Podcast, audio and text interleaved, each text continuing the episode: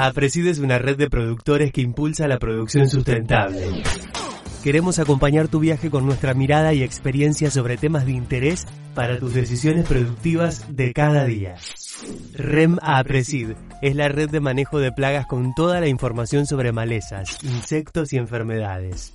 Bienvenidos a un nuevo episodio de Integrando Manejos, el podcast REM APRESID.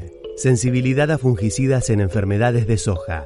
Doctor Marcelo Carmona y doctor Francisco Sautúa, ambos miembros de la Cátedra de Fitopatología de la Facultad de Agronomía de la Universidad de Buenos Aires. Bienvenidos Marcelo y Francisco, gracias por sumarse a los podcasts de REM.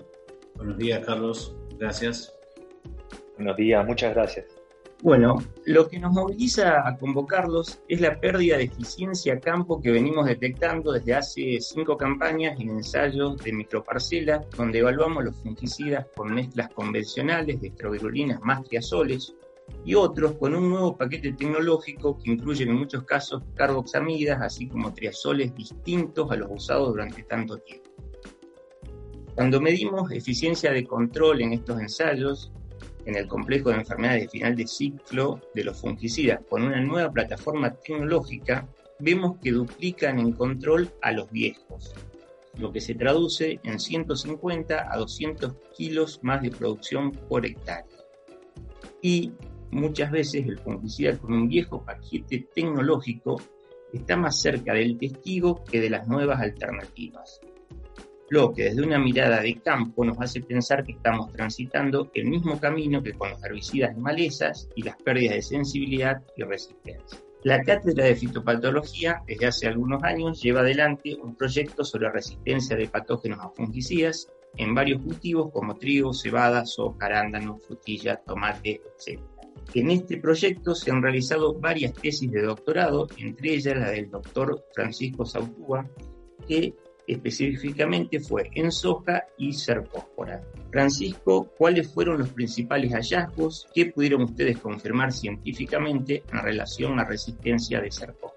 Bueno, nosotros estuvimos estudiando un grupo de enfermedades de soja que son las llamadas enfermedades de fin de ciclo. Básicamente son las que pueden infectar en etapas vegetativas tempranas, incluso ya está en la semilla que uno siembra, o sobrevivir en rastrojo y, e infectar a las plántulas en etapas tempranas, pero recién los síntomas se van a ver en etapas reproductivas avanzadas, cuando ya está la chaucha, etc. Para hacer un paréntesis, la mancha ojo de rana no es una enfermedad de fin de ciclo, porque la mancha ojo de rana tiene un periodo de incubación o latencia bastante corto, es decir, desde que infecta hasta que uno ve la mancha del ojo de rana pueden pasar 7, 10 días.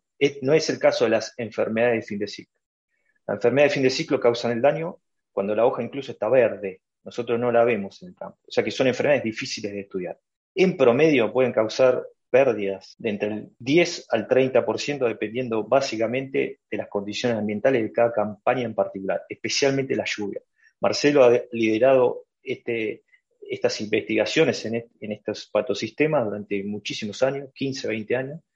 Eh, yo me sumé al grupo de él, vengo trabajando con él desde hace ese tiempo, y entonces cuando se empezaron a ver fallas a campo de control de fungicidas, decidimos encarar este proyecto de investigación que estuvo enmarcado dentro de esta tesis doctoral. Como son un grupo, 6, 7, 8 enfermedades, nosotros nos focalizamos en un patógeno que consideramos que fue el que más creció, que es la mancha, así llamada en realidad tizón púrpura, nosotros nos gusta decirle tizón foliar o mancha púrpura de la semilla. Esa, junto con la mancha marrón causada por Septoria, consideramos que son las dos que más han crecido. Esto lo decimos en base a relevamientos, monitoreos que venimos haciendo hace 15 años por lo menos, en, especialmente la pradera pampeana. Entonces decidimos encarar un patógeno, no, podíamos estudiar todo. Y dijimos el cospora por este motivo. Consideramos que fue el que más creció. Entonces, lo que hicimos es hacer un relevamiento muy importante de toda Argentina, o, gran parte, por lo menos el NOA, la región pampeana y el sudeste de Buenos Aires. Tomamos muestras, en esto han colaborado muchísimas personas que aprovecho para, agradecer, bueno, no tenemos ahora justo el tiempo, pero quiero decir, fue un trabajo en equipo, eh, incluso Carlos ha colaborado mucho. Y esas muestras las procesamos en el laboratorio y, e hicimos aislamientos de cercospora. Y en laboratorio lo que hicimos es estudiar su comportamiento, su sensibilidad frente a distintos fungicidas de distintos grupos químicos. Entonces estudiamos, por un lado, las eh, llamadas químicamente estrobilurinas, las llamadas químicamente carboxamidas. Estos dos grupos básicamente actúan inhibiendo germinación de esporas, es decir, que actúan a campo más preventivamente. También estudiamos los triazoles, que son fungicidas que actúan inhibiendo el crecimiento del hongo, son más de tipo curativo. Los benzimidazoles, en realidad el carbendazim, como representativo de, benzimidazoles, que también actúa sobre el crecimiento. Y estudiamos el mancoseb eh, en forma preliminar, como un ejemplo de un multisitio. Lo que, los datos que encontramos son muy contundentes, porque en primer lugar encontramos resistencias trobilurinas, pero una resistencia totalmente generalizada. O sea, el 100% de las muestras, tanto del NOA, de la región central, núcleo pampeana, del sudeste de Buenos Aires, todas las muestras fueron por igual resistentes a trobilurina. Eso fue algo importante que nos sorprendió. Es un grupo que ya hace por lo menos 20 años que se viene usando en Argentina. Cuando estudiamos las carboxamidas también encontramos que no había un control Después llegamos a la hipótesis que esto más que resistencia podría ser una condición natural de este patógeno, es decir, que por cómo es su constitución genética, es naturalmente insensible, lo llamamos. No es que por el uso a través del tiempo se generó una resistencia, sino que ya de por sí el hongo, por cómo es su constitución, este fungicida no es tóxico para el hongo. En el caso de los benzimidazoles, del total de aislados estudiados, encontramos que en el 50% de los casos hay una resistencia muy fuerte y el otro 50% sigue siendo sensible. Y en el caso de los triazoles, todos los cinco ingredientes activos evaluados todavía mantienen la fungitoxicidad, todavía controlan a este patógeno. Es decir, no hay resistencia. Sin embargo, dentro de los cinco ingredientes activos estudiados, hay variabilidad, ¿no? Hay algunos, como el difenoconazole, que es el más fungitóxico, es decir, que con una menor concentración controla más al patógeno, mientras que el ciproconazole, que es uno de los triazoles más usados en Argentina, ahí empezamos a ver que el control no es tan marcado y podría haber un inicio, un principio de pérdida de sensibilidad. Por último, probamos el mancozeb, que también eh, se sabe que el mancozeb actúa inhibiendo la germinación de esporas, y si bien este es un hongo que en laboratorio no forma esporas, no es porula, la forma de estudiarlo que tenemos es enfrentando el crecimiento, el micelio del hongo. Con respecto al mancozeb, vimos que no ejerce un, no tiene una gran fungitoxicidad. Pero esto es preliminar. Eh, a grandes rasgos, esto es concretamente lo que encontramos en cuanto a fungicidas, es decir, que son datos importantes porque las citrullinas no estarían funcionando, las carboxamidas tampoco. Estamos ahora eh, haciendo ensayos a campo para confirmar esto, pero ya es algo, es un dato muy fuerte, porque si uno enfrenta al hongo a concentraciones muy, muy, muy elevadas, mucho más de lo que uno usa a campo, y no se observa inhibición, ya tenemos cierta certeza. De todas maneras, lo queremos evaluar a campo, lo estamos evaluando a campo, eso nos lleva un tiempo.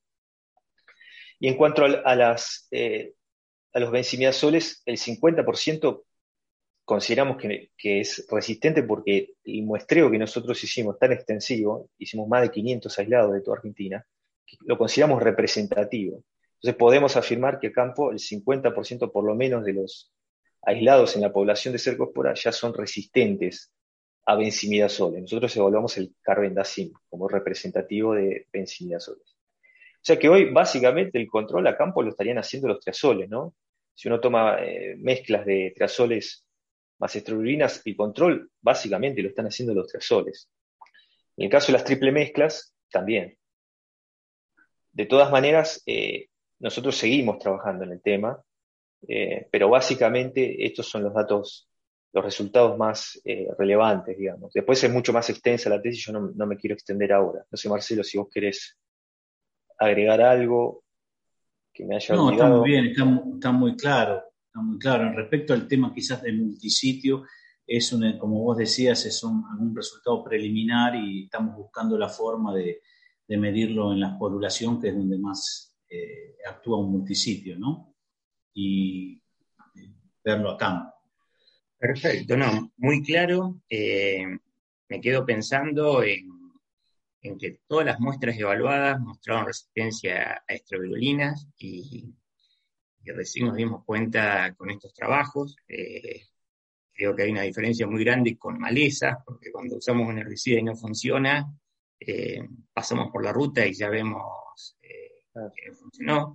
Eh, acá tenemos que estar mucho más atentos y, seguramente esta resistencia no es de la semana anterior a que ustedes hicieron el trabajo. así que, que realmente me parece muy interesante y por otro lado es algo de lo que todavía no se habla tanto, entiendo. Y, coincide con lo que, con lo que nosotros también estamos viendo acá. Eh, Francisco, entonces, ¿qué pasos se siguen para definir que un patógeno es resistente? Sí, esa es una muy buena pregunta porque es un tema importante. Como vos dijiste, ya hay más experiencia en resistencia a otras adversidades, malezas o plagas, insectos. Y este tema recién se está abordando ahora en Argentina. Son muy escasos los estudios que hay. De hecho, no sé si este, por ejemplo, puede llegar a ser eh, el primero en soja, no sé, corregime, Marcelo, si me equivoco. Cuando uno ve fallas de control a campo, pueden haber varias causas. Entonces, uno tiene que empezar a descartar desde lo general a lo, particular, empezando a, investigar un poco cómo fueron las condiciones de, de aplicación en forma general. ¿no? En primer lugar, que, se hayan respetado las dosis de marbete. Este es un punto importantísimo. Si, se usaron subdosis, dosis menores a lo recomendado por el fabricante, o dosis divididas, eso ya es un indicador de riesgo de generación de resistencia. Cuando se sigue esa práctica sostenida en el tiempo, eso favorece la generación de resistencia. Eh, por eso el primer punto es chequear que se hayan respetado las dosis. Segundo, no todos los ingredientes activos fungicidas tienen acción fungicida o fungitóxica contra todos los patógenos. Esto tiene que ver un poco con la variabilidad que hay entre los hongos. Entonces, se sabe que hay algunos ingredientes activos que son más fungitóxicos que otros para determinado patógeno. Entonces, si yo apliqué para controlar enfermedad de fin de ciclo, yo tengo que chequear que los fungicidas que yo utilice que los principios activos o ingredientes activos que componen la mezcla sean todos eficientes o fungitóxicos para esos patógenos. Esto también es, básico, pero es muy importante. Tercero, es muy importante no llegar tarde.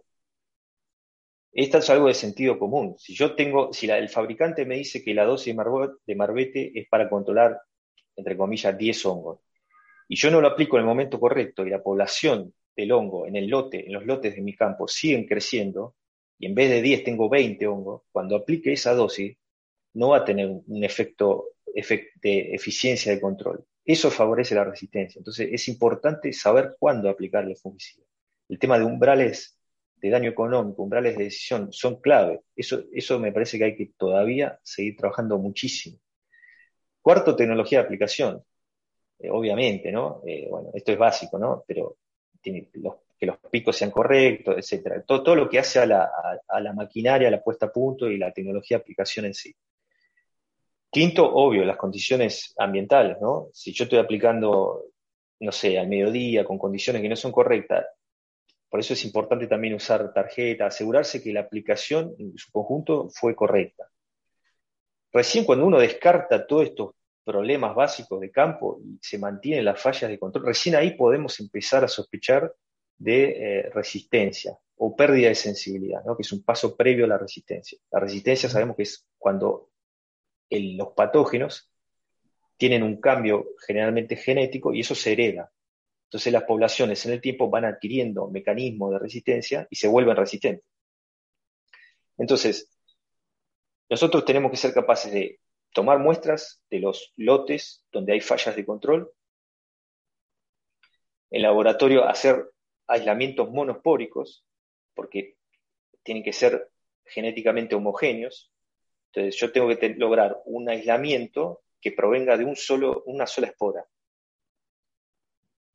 Y es importante hacer una colección de aislamientos. ¿Por qué? Porque en las poblaciones hay mucha variabilidad. Entonces, hay un número mínimo de aislados que se tienen que poder realizar para estudiar una población y que, mi muestra sea representativa de esa población. Si yo tengo tres aislados, no puedo sacar una conclusión de, lo que está pasando en el campo. Y esto lo marcamos mucho porque es un trabajo muy tedioso de laboratorio, es, es un tema de microbiología, si se quiere, que es muy diferente de una maleza, un insecto. Los microorganismos no se ven con los ojos. Entonces esto todavía falta hacer el clic en la cabeza este, cuando uno está a campo. Hay que conectar lo que pasa a campo y estudiarlo en laboratorio, en condiciones controladas, y exponer a cada uno de estos aislados monospóricos a los ingredientes activos fungicidas, idealmente con grado técnico, o sea, con una cierta pureza, más del 90%. A veces las empresas no proveen este fungicida o ingrediente activo puro y se puede usar formulado, ¿no? Eh, porque, bueno, las empresas no, lo proveen. Entonces, en condiciones controladas, uno expone a los distintos aislados por separado a un gradiente de fungicida. Esa es la forma de observar la resistencia fenotípica, es decir, que uno ve que el aislado ante dosis creciente sigue creciendo, no se inhibe. Una vez que uno identificó los aislados resistentes, viene una etapa posterior importante de tratar de dilucidar cuáles son los mecanismos moleculares, genéticos, que proveen esa resistencia. Hay varios. El más común es cuando se ocurre una mutación, sin entrar en detalles más técnicos, cuando ocurre una mutación y eso es heredable, un cambio de un solo aminoácido de una proteína en la cual actúa el fungicida ya provee resistencia.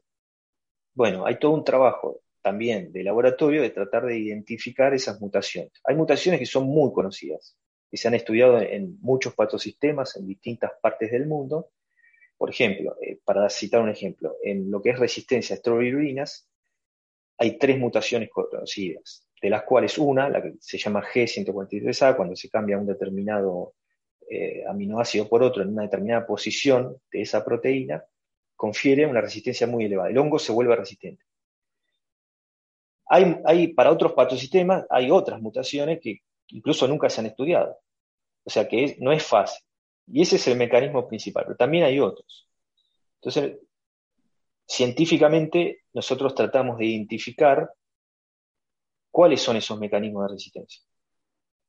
Y bueno, obviamente es un, trabajo que confiere muchos recursos, recursos humanos, de dinero, de tiempo, etc. ¿no? es una tarea sencilla, digamos.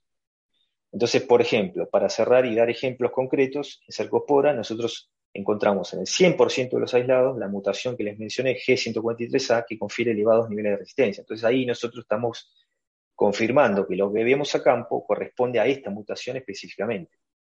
Hay algunos aislados que no tienen esa mutación, unos pocos aislados, un 12%. 12%. entonces nosotros seguimos tratando de ver cuál podría ser el, mecanismo, o sea, continúa. En el caso de los benzimidazoles, el 50% de los aislados tienen la misma mutación, eh, que es la E198A. Entonces, de vuelta, acá hay una, coherencia de que los que son resistentes tienen esa mutación y los que no lo son no la tienen. Entonces, está claro que la resistencia proviene de esa mutación. En el caso de los triazoles no encontramos mutaciones, coincide también porque son sensibles, excepto un solo aislado que hemos muestrado en Bolivia con Marcelo. Es el único resistente a ciproconazol y, otros, algunos otros, y es el único que posee dos mutaciones en el gen que codifica para la enzima en la cual actúan los triazoles. En el caso de las carboxamidas no encontramos ninguna mutación. Entonces, esto avala la teoría de que son naturalmente insensibles a, las carboxamidas, las especies de cercospor. En el caso de Mancosep todavía está en una, etapa experimental, digamos. No, no hemos secuenciado nada y además es un multisitio. En ese caso no, hay pocos casos de, muy pocos casos de resistencia del mundo a multisitios. Bueno, básicamente esos serían los pasos. Muy claro, Francisco. Bueno, y es evidente que es un trabajo muy arduo, que requiere muchos recursos, muchas horas hombre y, mucha pasión para, llevarlo adelante. Eh, también entiendo que eh, lo que voy entendiendo de la charla es que los, las principales enfermedades de final de ciclo, que, son cercóspora y septoria, eh, se eligió cercóspora y, tal vez era importante que, estos trabajos se, se, lleven adelante en el resto de las enfermedades y, nos ayudaría mucho como productores a, tomar mejores decisiones a campo. Eh, y también entiendo la, cantidad de recursos que se necesitan para esto. Eh, por eso muy, muy valorable el, trabajo de ustedes, que conozco la, dedicación y la pasión que le ponen. Eh, una pregunta para, para Marcelo. bueno, ¿qué estamos haciendo mal los productores, los técnicos? Eh, que por un lado que, favorezcan a la resistencia, que un poco lo, lo contestó recién Francisco, pero pero por otro lado, de que, que no terminamos a veces de detectar a campo esas fallas de fungicidas, eh, porque me parece muy contundente que, todas las muestras que, muestras que extrajeron en distintas regiones de producción, todas fueron resistentes y, tal vez si no fuera por estos trabajos, todavía como, como productores o técnicos no nos estaríamos enterando. Eh, entiendo que son enfermedades que uno las termina viendo al final del ciclo, cuando el lote ya está cerrado, y, por ahí no vamos más a, chequear si, funcionó o no un tratamiento. Pero, pero bueno, eh, ¿cuál es tu opinión, Marcelo, de lo que deberíamos hacer para, para hacer más eficientes nuestros sistemas? Sí, y bueno, gracias Carlos por tu pregunta. No solamente las cosas que estamos haciendo mal, sino las que faltan hacer. Y entre ellas el primer punto es la toma de conciencia. Yo pensé realmente que el problema de la resistencia a malezas nos iba a preparar mentalmente a entender que esto es biología y dinámica de poblaciones y que también era posible encontrar en hongos el mismo problema.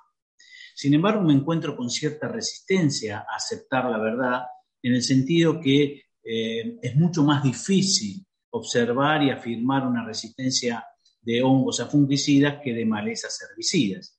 Pero sin embargo, creo que existe también un comportamiento cultural del productor y técnico a depositar toda la confianza y necesidad de control en una simple solución que sería una molécula. Entonces creo que el concepto de manejo integrado no lo estamos llevando a cabo bien, porque no implementamos las medidas de manejo que corresponden de tal manera que integradamente puedan soportar variaciones de la población de los hongos. Eh, por un lado, entonces siempre se deposita la confianza en algunas moléculas o se espera que venga una supermolécula que venga a solucionar el problema. Hay que entender que productor y técnico es parte del problema, pero que también es parte de la solución. Entonces, quiero decir que si nosotros encontramos recomendaciones técnicas que tienen que ver con dividir dosis, este es un error técnico y que favorece claramente a la generación de resistencia. Porque, por ejemplo, Carlos, dividir la dosis es darle una doble chance al hongo a que pueda sortear este ataque que hace el fungicida. Porque al poner menos dosis, ante una superpoblación de hongos, lógicamente va a haber individuos que puedan soportar mejor aún la mitad de dosis o la división de dosis que una división completa. Este es uno de los problemas, digamos, más, más abundantes que hay, que quizás se ven también en otros cultivos como trigo o inclusive cebada. Segundo punto, la implementación del manejo integrado. No estamos haciéndolo, hay que hacerlo. Hay que elegir cultivares diferentes, no hay que hacer siempre el mismo cultivar. Tenemos la costumbre de que gran parte de la región pampeana siempre se siembra con uno o dos cultivares. Eh, otro de los temas es hacer rotación de cultivos, el tratamiento eficiente de semillas, eh, llegar a tiempo para el control, no usar siempre los mismos mecanismos de acción, intercambiar inclusive eh, en eh, moléculas que es necesario para poder de alguna manera desafiar al patógeno de distintos lugares de ataque. Entonces creo que todo eso es posible hacer. Nos falta hacer la toma de conciencia en primer lugar. En segundo lugar, entender que la manifestación de la resistencia de hongos a fungicidas es distinta a la de malezas herbicidas. Y esto es claro, porque obviamente las malezas son tangibles, uno las puede contar, arrancar, contar hasta las propias semillas en que, aparecen. Un patógeno es imposible de tener dominio físico ni visual sobre él en un campo. Y además pensar, una pústula, por ejemplo, simplemente como ejemplo, de roya puede producir 3.000 esporas por día durante 20 días. ¿Quién es capaz de hacer la trazabilidad de esa población? ¿Quién es capaz de contar esos individuos que puedan llegar a sortear el efecto de un fungicida? Y además la población, por lo tanto, de los hongos es eh, absolutamente mayor, contundentemente mayor respecto a lo que puede ser un banco de semillas o una población de malezas.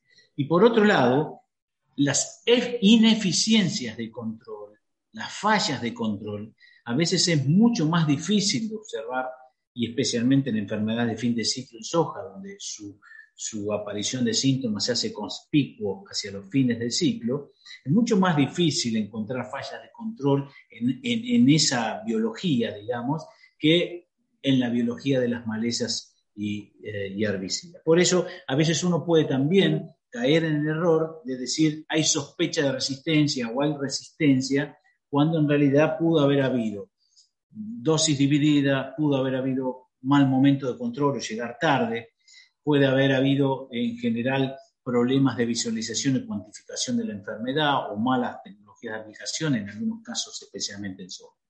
Por lo tanto, creo que es un camino eh, importante para vencer y esto no es solo de la Argentina, es del mundo, porque este problema dramáticamente diferente que estamos viviendo es mundial. Entonces, países como Brasil, que lo ven en forma más rotunda por el tema de la roya asiática, también se ve en Australia, también se ve en Europa, y en general lo que se observa que el grado de conciencia de los productores cuando se realizan encuestas empiezan a tener realmente eh, un, grado de, conciencia a los productores que incluso dicen que es, además de un problema social, un problema económico para ellos. Entonces, me parece que este es un, aspecto que, tenemos que resolver. Perfecto, Marcelo. Eh, bueno, entiendo también que estamos hablando de enfermedades de final de ciclo en soja, pero que ustedes también están detectando resistencias eh, de fungicida a en otros cultivos. A enfermedades que atacan a, trigo, cebada y bueno, creo que menos maíz, que es uno de los cultivos que, tiene menos historia de fungicidas en, Argentina. Todos los cultivos extensivos eh, están con esta problemática. ¿Y qué ves, Marcelo, que puede pasar si no tomamos real conciencia también nosotros eh, desde Argentina o, o, la problemática que ya estás viendo directamente eh, en el mundo instalado. Eh, el aumento de la resistencia y de los casos de resistencia es inevitable.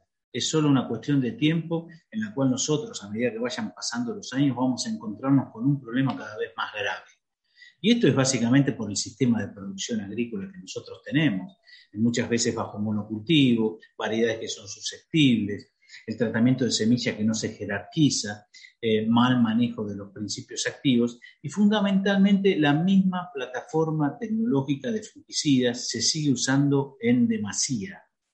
Entonces creo que este es el momento de repensar combinaciones de moléculas, la aparición de nuevas moléculas, pero acompañadas por una protección adicional, que puede ser de inductores de defensa como fofito, quitosano o algunos otros que están también en el mercado, de manera de ejercerle una protección a esa nueva molécula que va a salir. Pero todo esto guiado con que el productor no debe depositar y exigir una simple solución en la aparición de una nueva molécula, porque entonces va a ir al fracaso, porque la historia nos dice eso. Entonces yo creo que para mí lo más importante es que este problema de la resistencia vino para quedarse y no solamente para quedarse, sino para aumentar el problema. Y va a seguir habiendo más casos y vamos a seguir encontrando más problemas en trigo, en cebada, en soja. Y esos casos que se van a ver son consecuencias de los años que hemos hecho anteriormente.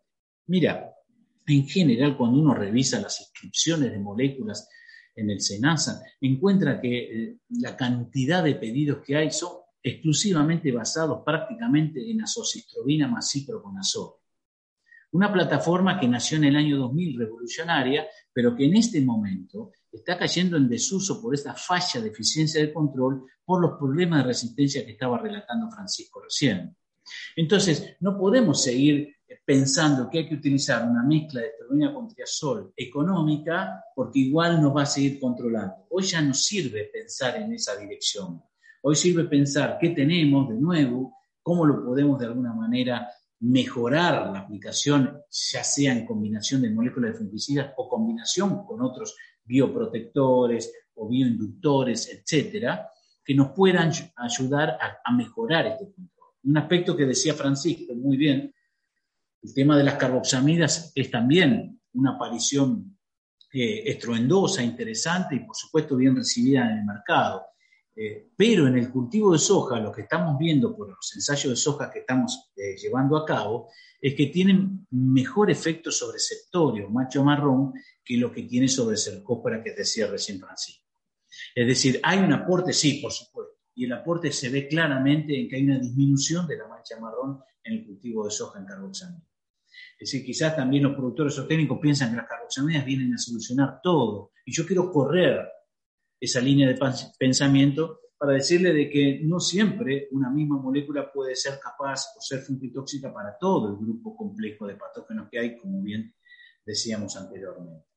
Así que creo, creo que el mensaje es Señores, no sigan insistiendo con las mismas cosas de hace 20 años atrás, eh, eh, al menos en el cultivo de soja, piensen en que es posible alternar nuevas moléculas, combinar principios activos, agregarle algunas otras moléculas o bioprotectores o bioinductores, de manera tal que mejore la eficiencia de control, pero que haga sustentable la vida de los nuevos fungicidas que van a venir. Porque si no, nos va a ocurrir lo mismo en poco tiempo. Miren, eh, la aparición de resistencia en estrovirulina está medida. Mundialmente se cree que si uno usa constantemente estrovirulina, a los dos o tres años el hongo ya se vuelve resistente. Y nosotros hace más de 20 años que estamos usando estrovirulina sobre el cultivo de soja. Y los amigos brasileños, obviamente, ya están padeciendo de una manera extraordinaria porque sus problemas sanitarios son mucho mayores. Perfecto, bueno, muy, muy claro todos los conceptos, muy, muy contundente, ya nos estamos quedando sin tiempo. Eh, si quieren dejar un último mensaje, bueno, este es un espacio destinado a los productores eh, y también un mensaje, si les parece hacerlo extensivo, a todos los que tenemos eh, la responsabilidad de llevar adelante los sistemas de producción, que necesitamos que sean rentables, necesitamos hacerlo con el mínimo impacto ambiental y fundamentalmente que sean sustentables. Eh, y, bueno, y la problemática que estamos hablando creo que apunta mucho a la, sustentabilidad. Eh, eh, si quieren dejar un, último mensaje a bueno, todos los involucrados en, en, este proceso productivo. Marcelo. ¿Querés que sea yo primero? Sí, me parece importante destacar la, ah la, función del CEFA, que vos cuentes qué es el CEFA, que, es un aporte importante para Argentina, me parece que es importante. Bueno, yo creo que en general el grupo de fitopatólogos de la Argentina constituye un grupo bastante excepcional, interesante, porque siempre de alguna manera acompañó los problemas sanitarios cuando nacieron como emergencia. Entonces estoy hablando del cancrosis de del tallo de la soja, estoy hablando de la mancha ojo de rana y también estoy hablando de la resistencia de hongos a fungicida porque se están sumando investigadores también en el tema.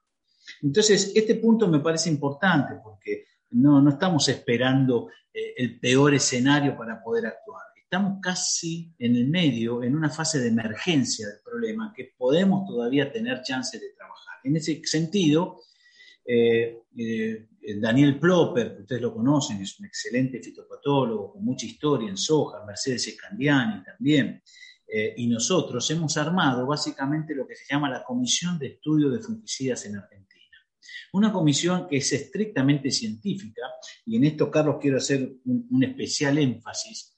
Tanto Francisco con su tesis doctoral y otros tesistas y la propia cátedra y las publicaciones científicas muestran que nosotros el principal objetivo que queremos es demostrar científicamente lo que decimos. porque si no, no tiene validez. Hoy, si no está publicado científicamente un problema de resistencia, no es un problema de resistencia todavía. Y entonces este es un punto central que nosotros tenemos que reforzar. Y de ahí esta comisión, que está integrada por los fitopatólogos y por técnicos que trabajan en esto, inclusive desarrolladores, lo que buscamos es mancomunar primero toda la información disponible en el país.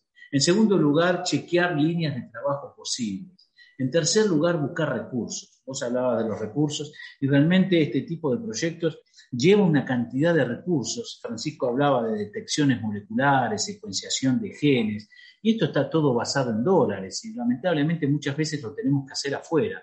Y esto es, significa un encarecimiento de los recursos en forma extraordinaria. Afortunadamente, algunas empresas nos están apoyando y entonces, por lo tanto, les agradecemos mucho porque comprenden la gravedad del problema y, eh, por supuesto, quedan satisfechos con los resultados porque también les sirven a ellos planificaciones futuras. Pero les decía que el tercer objetivo es buscar líneas de trabajo, fondos de recursos, becarios, eh, estimular frente al CONICET que este tipo de investigaciones tiene que ser prioritarias para el país, porque en general hablamos de resistencia de hongos a fungicidas, vos Carlos hablaste que eh, hay ineficiencias de control usando los mismos principios activos de hace 20 años atrás, y en realidad, y voy a tomar una frase que siempre fue tuya, Carlos, siempre me gustó, que es el tema de los costos ocultos. Parecería que ganaran, pero están dejando de ganar.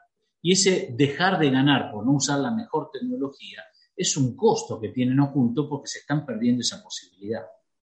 Entonces, esto también tiene que estar eh, discutido entre los productores y técnicos de que acá hay un costo oculto. El hecho de que si bien puedan ganar 200 kilos, podrían estar ganando 300 o inclusive 400 kilos si mejoran sus decisiones de manejo.